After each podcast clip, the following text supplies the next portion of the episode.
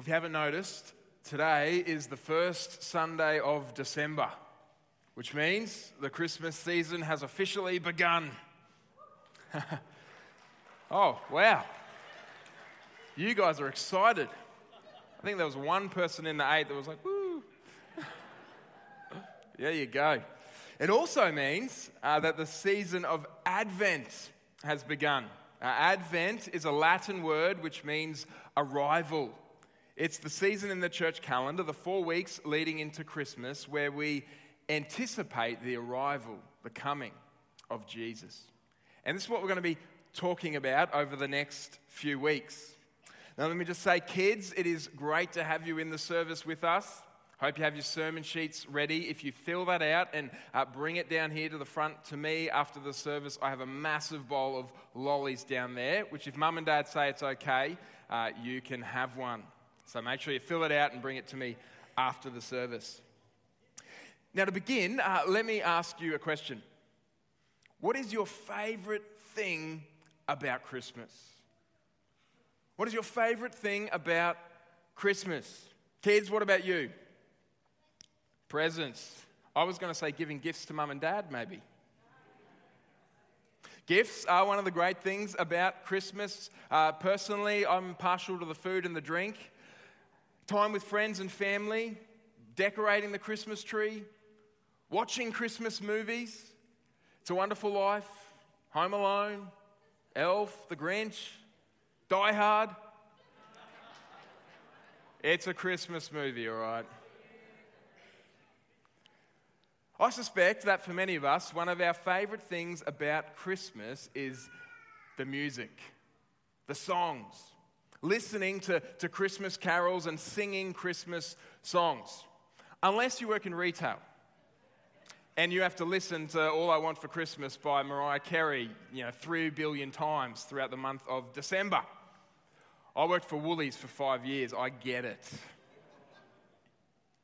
But for many of us, uh, the Christmas songs are one of the really special parts of the season. And, and all of us have our favorites, don't we?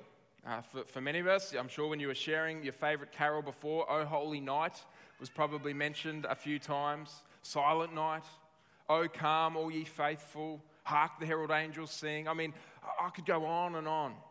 There are lots of Christmas songs that we know and love because these songs are a really special part of the Christmas season.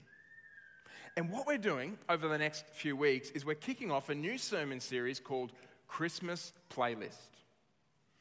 We're looking at, for the next four weeks, the original Christmas carols. The four songs which were sung at the very first Christmas. Now, we find these songs in the Gospel of Luke. Uh, Luke is one of the four historical accounts of Jesus in the Bible Matthew, Mark, Luke, and John. And, and when Luke recounts the events of Jesus' birth, he includes these four songs. Uh, today, we're going to be looking at Mary's song. Next week, we'll look at Zechariah's song. The week after that, the angel's song.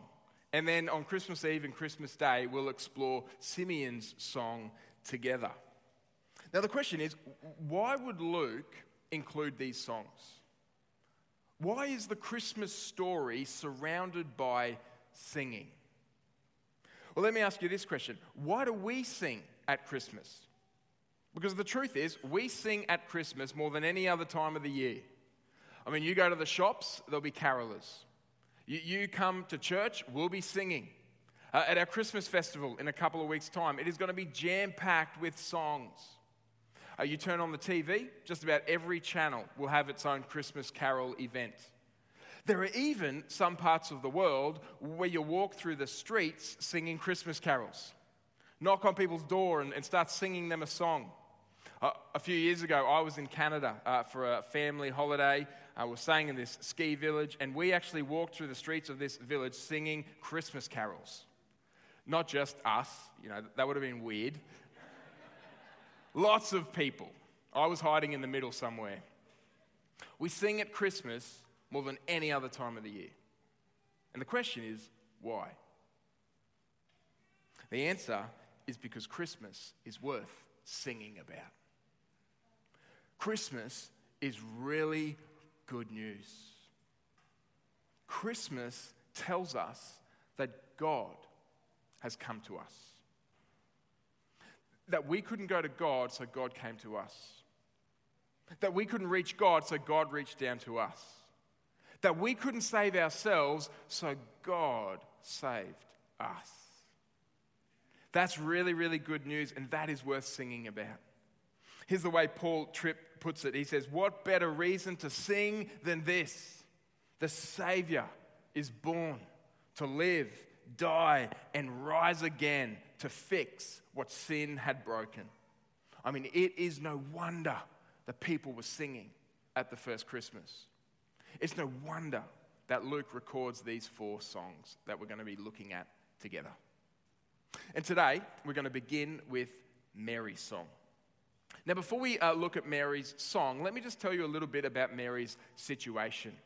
Uh, kids, I'm sure you know who Mary was. Mary is the mother of Jesus. Now, Mary was probably uh, relatively young at this point in the story, maybe uh, late teens, early 20s. Uh, she was engaged to a man named Joseph, uh, but an angel had appeared to her to tell her that before she would be married to Joseph, she was going to give birth to a baby boy. Now, as you can imagine, Mary had some questions. Uh, verse, uh, chapter 1, verse 34, she asked the angel, How will this be since I am a virgin? The angel answered, verse 35, The Holy Spirit will come on you, and the power of the Most High will overshadow you. So the Holy One to be born will be called the Son of God. Even Elizabeth, your relative, is going to have a child in her old age and she who was said to be unable to conceive is in her sixth month. Now, this is big news for Mary. You can imagine she would have needed to process this a little bit. And so she goes to visit her relative Elizabeth, who's mentioned there in the passage.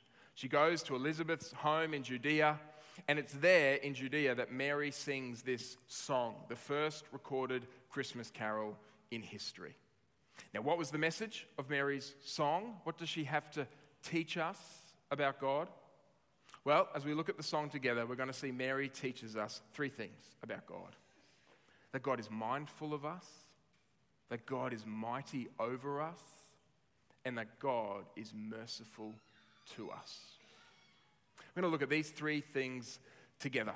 Now, before we dive in, let me just mention a, a book that we'll be uh, bouncing out of for this series. Alistair Begg is a, a, a, minister in Cleveland in the United States, wonderful preacher of God's word. He's written a book called Christmas Playlist that is very helpful and that we'll be uh, leaning on in this series. The first thing uh, we see in Mary's song is this the first truth about God is that he is mindful of us. Mary begins her song in this way by praising God. Verse 46 My soul, she says, glorifies the Lord and my spirit rejoices in God, my Savior. And so Mary is overjoyed. She's rejoicing. Now, why is she overjoyed? Well, she goes on in verse 48 For he has been mindful of the humble state of his servant.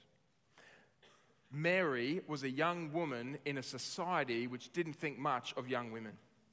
Mary was not rich or powerful or successful. She was poor and lowly and from a forgotten town. And yet, God comes to her. God appears to her. God could have found a rich and powerful queen, you know, someone that had lots of servants that could wait on his son, someone that could have given his son a whole lot more security than Mary. But this is not what God does. This is not the way that God works. He doesn't come to the rich and powerful, He comes to this lowly young woman. And Mary is amazed that God would come to her, that God would think of her, that God would pay attention to her, that God would remember her. She is nothing in the eyes of the world, but she is valuable in the eyes of the one who made the world.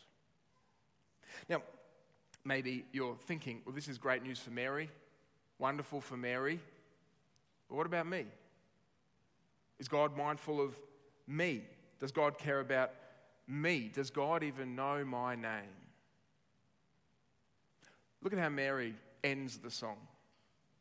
She goes on and she says, He has helped his servant Israel, remembering to be merciful to Abraham and his descendants forever, just as he promised our ancestors. Mary is saying, God is not only mindful of me, he's also mindful of his people. He has remembered his promises. In fact, Alistair Begg says God is mindful of Mary as an individual because he is mindful of his people as a whole. Her significance lies in the fact that she is part of God's plan for his people. You see, here's the amazing thing Mary is caught up in God's plan to save the world, to redeem everyone. A plan that has been in motion for thousands of years. I mean, 2,000 years earlier, God had made some promises to a man named Abraham, which were just massive. God said to this man named Abraham, I'm going to bless the whole world through you and your descendants. And all the way through the Old Testament, you see God saying to Abraham's descendants, saying to his people, I haven't forgotten my promise. I will bless the world. And as the Old Testament unfolds, we see that this blessing is actually going to be a person. God is going to send a Messiah, a Savior, a King. And He will bring blessing to the world. He will fix what is broken. He will restore what is lost. And Mary is now recognizing that the baby that is growing inside of her is not just God being mindful of her, but it's God remembering his promises. It's God being faithful to his word, being faithful to his people. It's God bringing blessing to the whole world. And that includes you, and it includes me. And so, if you're wondering, is God mindful of me?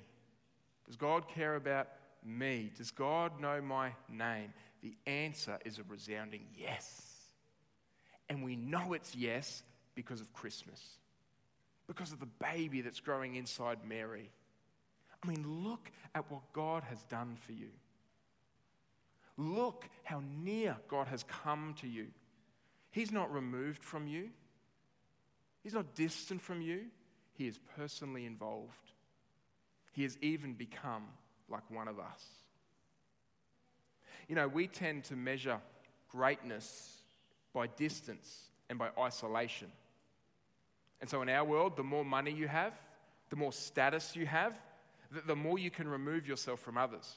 You know, the, the longer your driveway will be, the higher your fence will be, the more security guards you'll have around you, the, the more exclusive clubs that you'll be able to get into. We tend to measure greatness by isolation and distance. I mean, as Australian citizens, you and I are subjects of King Charles. Now, I don't know about you, but I've never had a phone call from him. Never knocked on my door. Doesn't know my name. Doesn't even know that I exist. His greatness is revealed in how removed he is from you and I. But God is gloriously different. God is high and exalted and far above us, but his greatness is seen in his closeness to us. His glory is revealed in his intimacy with us. He does know my name, he does know your name, he does care about our lives, the responsibilities that weigh on you, the disappointments that gnaw at you the cares and concerns that keep you awake at night. He sees and He knows your hopes and your dreams. God is mindful of you. Alistair Begg says if you do not believe in God because He is distant, uncaring, and unhelpful, I understand. I do not believe in that God either. Here is the God of Christmas, of history. He is a God who knows you and He cares about you and he makes promises to you and he acts to help you. He is the mindful God. And this is why Mary rejoices because God has been mindful of her humble estate. God is mindful of you. But this leads us to the second truth that Mary shows us in this song God is mindful of us, but what we also see is that God is mighty over us. Uh, Mary goes on to sing, verse 49 The mighty one That's how she describes God. The mighty one has done great things for me. Holy is his name. Verse 51 He has performed mighty deeds with his arm. And so, the God who is close and mindful of us, he is also the God who is strong and mighty over us. Kids, it's like the, the song that you sing in kids' church. My God is so big, so strong, and so mighty, there's nothing my God cannot do. Good job. You guys did way better than the 8 a.m. kids. They gave me nothing. Ben, our community pastor, had to help me out. Now, what does this mighty God do? How does God reveal his might to us? Well, what Mary goes on to say is that he does it by flipping things on their heads, by reversing our expectations. Look at what Mary sings. She goes on, she says, This mighty God, he has scattered those who are proud in their inmost thoughts. He has brought down rulers from their thrones, but has lifted up the humble. He has filled the hungry with good things, but has sent the rich away empty. You know, the proud, the rulers, the rich, these are the successful people in our world. These are the people we look to. These are the people we want to be. These are the people that matter, but not in God's kingdom. Through the baby that's to be born to Mary, God will scatter the proud. God will bring down rulers, and God will send the rich away empty. Now, why would God do this? I mean, at first glance, to scatter and to bring down and to send away, uh, uh, you know, it, it, seems at odds with a God who is mindful of people, with, with a God who cares about people. But the truth is, God does these things not because He doesn't care, but because He does care. He does it to reveal the faulty foundations that we put our trust in. He does it to expose our tragic delusion as human beings the delusion that we are mighty and strong, the delusion that we are in control of our destinies. I mean, what Mary is saying here, and what we've really seen throughout history, is that the more educated you are, the wealthier you are, the more powerful you are, the less likely you are to humble yourself before God. It's not that you can't, it's not that you won't, it's not that God can't change your heart, but it just means it's less likely. Uh, C.S. Lewis put it this way He said, A proud man is always looking down on things and people. And of course, as long as you are looking down, you cannot see something that is above you. The point is that when life is good, when we are comfortable, when we've got degrees on the wall, food in the fridge, money in the bank, it's easy for us to begin to imagine that we don't really need God. It's easy for us to forget that we won't live forever. And it makes us harder for us, it makes it harder for us to humble ourselves before God. It, it, it um, reminds me of a letter uh, that I read, uh, read, once. It was a letter written about 100 years ago from uh, the wife of the president of Harvard, you know, one of the most prestigious universities in the world. She sent this letter to her good friend who was a, a Christian, a believer in Jesus. And she said to her, My dear, every Sunday, do you get down on your knees with your children and confess that you're miserable sinners? Neither my children nor I will ever do such a thing. You see, great wealth, great learning, great comfort, great prominence. Sadly, these things can, some, can often mean great spiritual danger. And, and for most of us, I mean, we probably find ourselves in a, in a dangerous position. We live in, in a, a somewhat dangerous country. We live in a, a wonderful country. I mean, there's not many better places in the world to live than in Australia. But the truth is, our comfort, our affluence, it might actually be spiritually dangerous. It, it, it might dull us to the glory of God and our need for Him. Because the Bible says that if we want to enter God's kingdom, we actually have to become poor in spirit. Do you remember what Jesus said? Matthew 5? He said, Blessed are the poor in spirit, for theirs is the kingdom of heaven.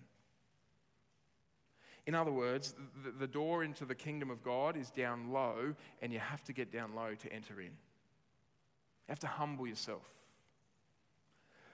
Reminds me of a story I read this week. Um, there was a man, um, before he became a pastor and a theologian, he was a truck driver. And, and he describes the following encounter. He said, I'd pulled my semi up behind a convenience store to grab a cup of coffee. As I climbed out of the truck, a woman walked up to me. Her face burned a deep brown, stained jeans and sockless shoes. Nothing wrong with sockless shoes. Stained jeans and sockless shoes and weary eyes. Sir, she said, I hate to bother you, but can you help me? Pointing over her shoulder, she said her husband was in the dumpster. They were hungry and he was digging for food. Could I give them anything? When I came out of the store a few minutes later, she and her husband were standing beside my truck. I handed them the two sandwiches I'd bought inside. The man took them, handed them to his wife, and stretched out his hand. I shook it, feeling the grime and grease of the dumpster on his palm. On his weathered face glowed a gratitude more profound than anything I've ever witnessed. Thank you, sir, he said. Thank you so much. We don't have hardly nothing. Just got to town a few nights ago, been sleeping under the bridge over there. But God, He always seems to send people to help us out. Jesus has been good to us that way. He always provides. And thanking me again, they walked away out of my life, but never from my memory and gratitude. A man who had no address, no car, no savings account, who was about to eat out of a trash can. He told me that Jesus has been good to us that way. Every time I think of that dumpster sermon, I remind myself that wisdom lurks in the outer places. Rich gratitude among the impoverished and forgotten Jesus has been good to us that way. Yes, he has. And Jesus was good to me in sending that man into my life for a few brief moments. He reminded me that God has friends in low places. In low places, profound faith flourishes. The mighty God is at work in the world to lift up the humble to fill the hungry. Now, the question is what does this look like for us? How do we receive this? How do we humble ourselves before God? And this leads us to our third and final point. See, God is mindful of us, God is mighty over us, and thirdly and finally, God is merciful to us. Mary sings in verse 50. She says, His mercy extends to those who fear him from generation to generation. Now, you could summarize all that God has done as his mercy to us. Now, what is mercy? Someone asked you to define it, how would you do it? Well, very simply, mercy is undeserved kindness. Now, let's imagine for a moment that I'm reversing my car in the car park after the service and I hit your car smash into the front and I smash your headlight. Now, you come out and you're a bit annoyed, and I'm sorry about that. You know, um, let me, let's exchange details and, and I'll, I'll sort it all out. And you say to me, no, it's okay. Don't worry about it. I'll take care of it. You don't have to pay. I'll pay for it. That's undeserved kindness. It's mercy. And this is what God has given to us in Jesus. Jesus has lived the life that you and I have failed to live. Jesus has died the death that you and I deserve to die. Jesus has paid our penalty on the cross so that when God looks at us, he says, You don't have to pay the penalty for your sin. Jesus has paid it for you. This is undeserved kindness from God. Now, the question is, how do you receive this mercy? Well, Mary tells us in verse 50. She says, His mercy extends to those who fear him. In other words, God's mercy is not for the proud, not for those who are always looking down and they don't look up to see God. God's mercy is for the humble, it's for those who fear God. Now, this doesn't mean to be afraid of God, but it does mean to relate to God rightly, to recognize He's the creator and you're the creature, that He's God and, and you are to trust Him, submit to Him, listen to Him. I mean, this is how Mary responded to God. Uh, uh earlier in the story, when the angel appeared to her to tell her that she's going to have a baby boy, she responded. Didn't say, What are you talking about? She said, I am the Lord's servant. May your word to me be fulfilled. She trusted God. She believed God. She submitted to God and she received mercy from God. And this is why she overflows in gratitude to God in this song. I mean, remember what, what Mary said at the start of the song? My spirit rejoices in God, my Savior. This whole song is a song of thanksgiving to God for the mercy He's given to her, for the salvation He's given to her. And here's the question you and I have to answer Have you received mercy from God like Mary? Now, how do you know? Well, I would ask this Are you responding like Mary? Are you rejoicing in God? Are you thankful to God? Are you amazed at God's mercy to you? You can just see in this song that Mary is amazed that God has come to her, shown mercy to her. She says, My spirit rejoices in God, my Savior. The mighty one has done great things for me. She is utterly astonished. She is utterly amazed. And every Christian should have the same astonishment and amazement as Mary that God would bless us in this way, that God would give us a gift like Christ. In fact, this note of astonishment, this note of wonder, is a sign that you've truly understood the gospel, that you've truly grasped the true message of Christianity. I mean, if you think that Christianity is mainly about what you do, it's mainly about going to church and believing certain things and living a certain kind of life, if someone asks you, Are you a Christian? You'll probably respond by saying, I think I am. I mean, it's, it's not easy, it's hard work, but I'm doing my very best. No sense of wonder or surprise or awe because you think Christianity is something mainly done by you. But when you understand the gospel, when you grasp that Christianity at its heart is something that Christ has done for you, that's something, it's something that Christ is doing in you. If someone asks you, Are you a Christian? You'll shake your head and you'll say, I am, by the sheer, undeserved grace of God. It's a miracle. I mean, me, who would have thought it? But I am. You might even begin to sing like Mary. And so let me close by asking you Are you a Christian but you've lost your sense of awe and wonder and astonishment. You need to see, you need to let Mary remind you that God is mindful of you and that God has shown mercy to you in Christ. Or maybe you're not a Christian because you've never really seen this God, this God that Mary shows us.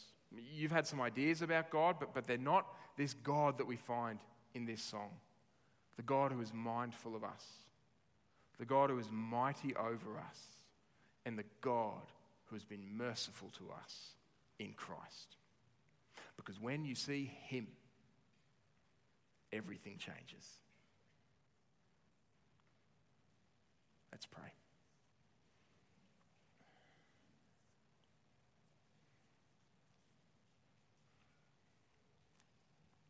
Father in heaven, Thank you for your mercy. Thank you that you have looked upon our humble state, our sinful state, and you have not turned away from us. You have not walked away from us, but you have come near to us in Jesus. And He has even died for us on the cross and rose again to give us life. Lord, help us to fix our eyes on Jesus, on all that He's done for us, so that we might be filled with awe and wonder and astonishment at what you've done. so that we might say, My spirit rejoices in God, my Saviour. And we pray this in Jesus' name.